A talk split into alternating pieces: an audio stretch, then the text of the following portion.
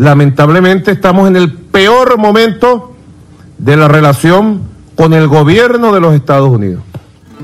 Y digo lamentablemente porque mi propuesta, basada en el diálogo de Kênia e Eneida são duas venezuelanas imigrantes, como contamos no primeiro episódio do podcast do Projeto Tarim. Agora, elas nos contam sobre a viagem para o Brasil, o tempo em que moraram na rua e a chegada ao abrigo no Rio Grande do Sul. Eu sou Gabriela Steller. E eu sou Nathan Calduro. Continue ouvindo para saber mais dessa história.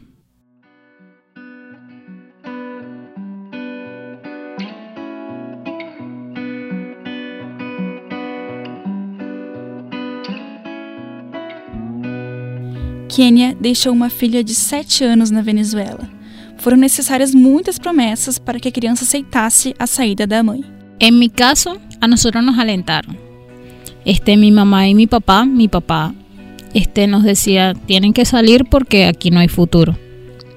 Este, por lo menos en mi caso, eh, a mí me costó mucho tomar la decisión por la cuestión de mi hija, no tenía. Y entonces me tocó hablar con ella y hacerle muchas promesas para que ella pudiera aceptar. Já a família de Eneida fez o possível para ela adiar a viagem. Y entonces, bueno, me eh, era fuerte porque dejar a mis hijos solos, eh, en la situación que no me daba el dinero, entre más hacía economizar las cosas, pero igual no me daba. Y tuve la iniciativa de venirme, pues.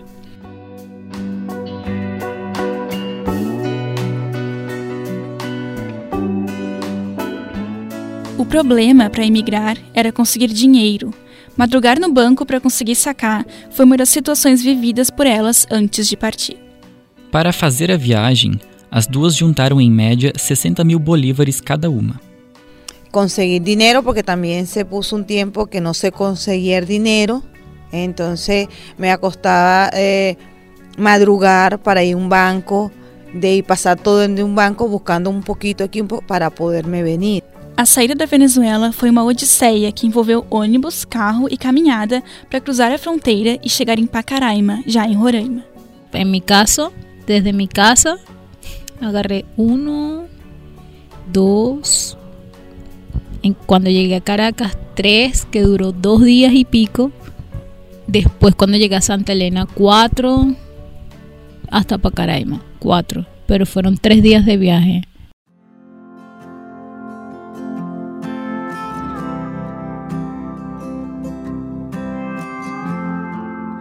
Atravessando a fronteira, Kenny e Eneida passaram dois meses vivendo nas ruas da cidade brasileira. Eso fue una odisea. bueno fue algo tremendo y como decir una historia que yo creo que nunca la vamos a olvidar en el trayecto como es- dice mi amiga de brincando y saltando porque eh, la policía o sea los policías federal o los mismos militares de Venezuela no nos dejaban quedar Os venezuelanos que viviam nas ruas de Pacaraima eram impedidos de dormir, muitas vezes por policiais. Por isso, eles esperavam os horários de menos movimento para poder descansar. A violência contra os refugiados em Pacaraima, infelizmente, é uma realidade. Em agosto de 2018, brasileiros atearam fogo em acampamentos de venezuelanos. Kenny e Eneida chegaram logo depois do ocorrido.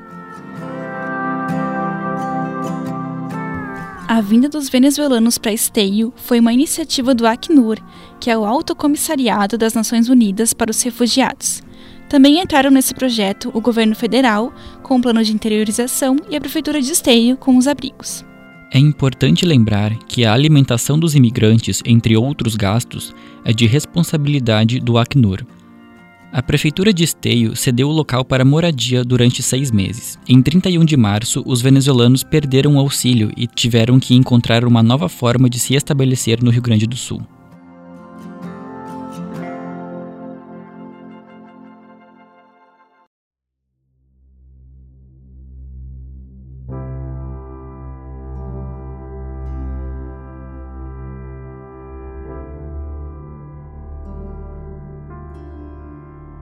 Llegó el día y bueno, fue tremendo. Porque eso fue algo inesperado. Ya cuando nos traen para acá, eso fue una sola lloradera. Eh, duramos rato llorando, como un mes. Y entonces cada vez que nos comunicamos por Venezuela era una lloradera y sin embargo ahorita nos mandan videos y lloramos y ese tipo de cosas. Pero fue algo tremendo, ¿viste? Kênia, seu irmão e Eneida vieram juntos, enquanto a sobrinha de Eneida seguiu outro rumo. No abrigo, encontraram um conforto que há muito tempo não tinham.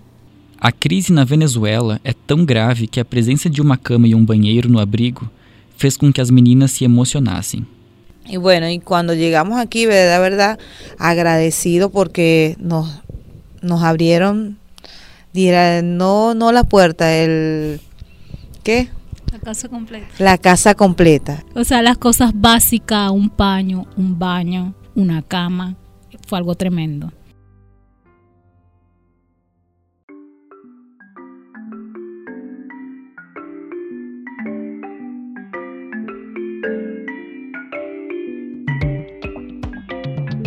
María, dime rapidito.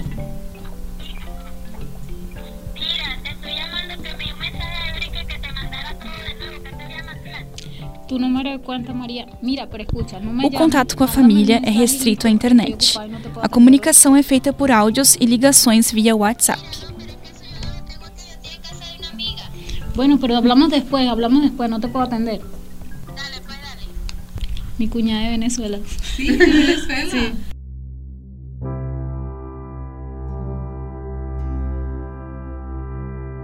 Mesmo com todas as adversidades, a dupla tem esperança de fixar moradia no Brasil e trazer os familiares para cá.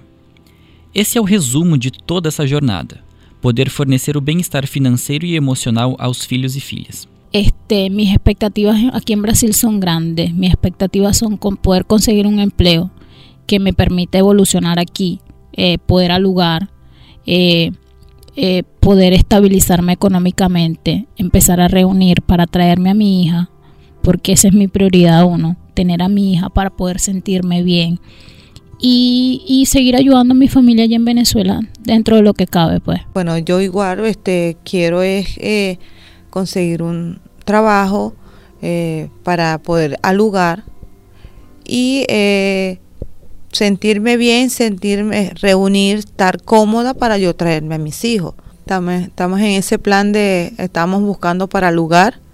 Eh, eh, primero, conseguir un trabajo para lugar, algo cómodo porque ya somos tres, o sea, tres.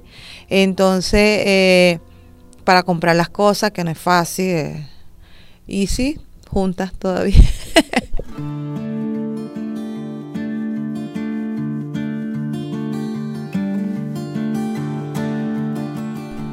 É com essa fala de esperança de uma vida melhor no Brasil que encerramos os podcasts do Projeto Tarim.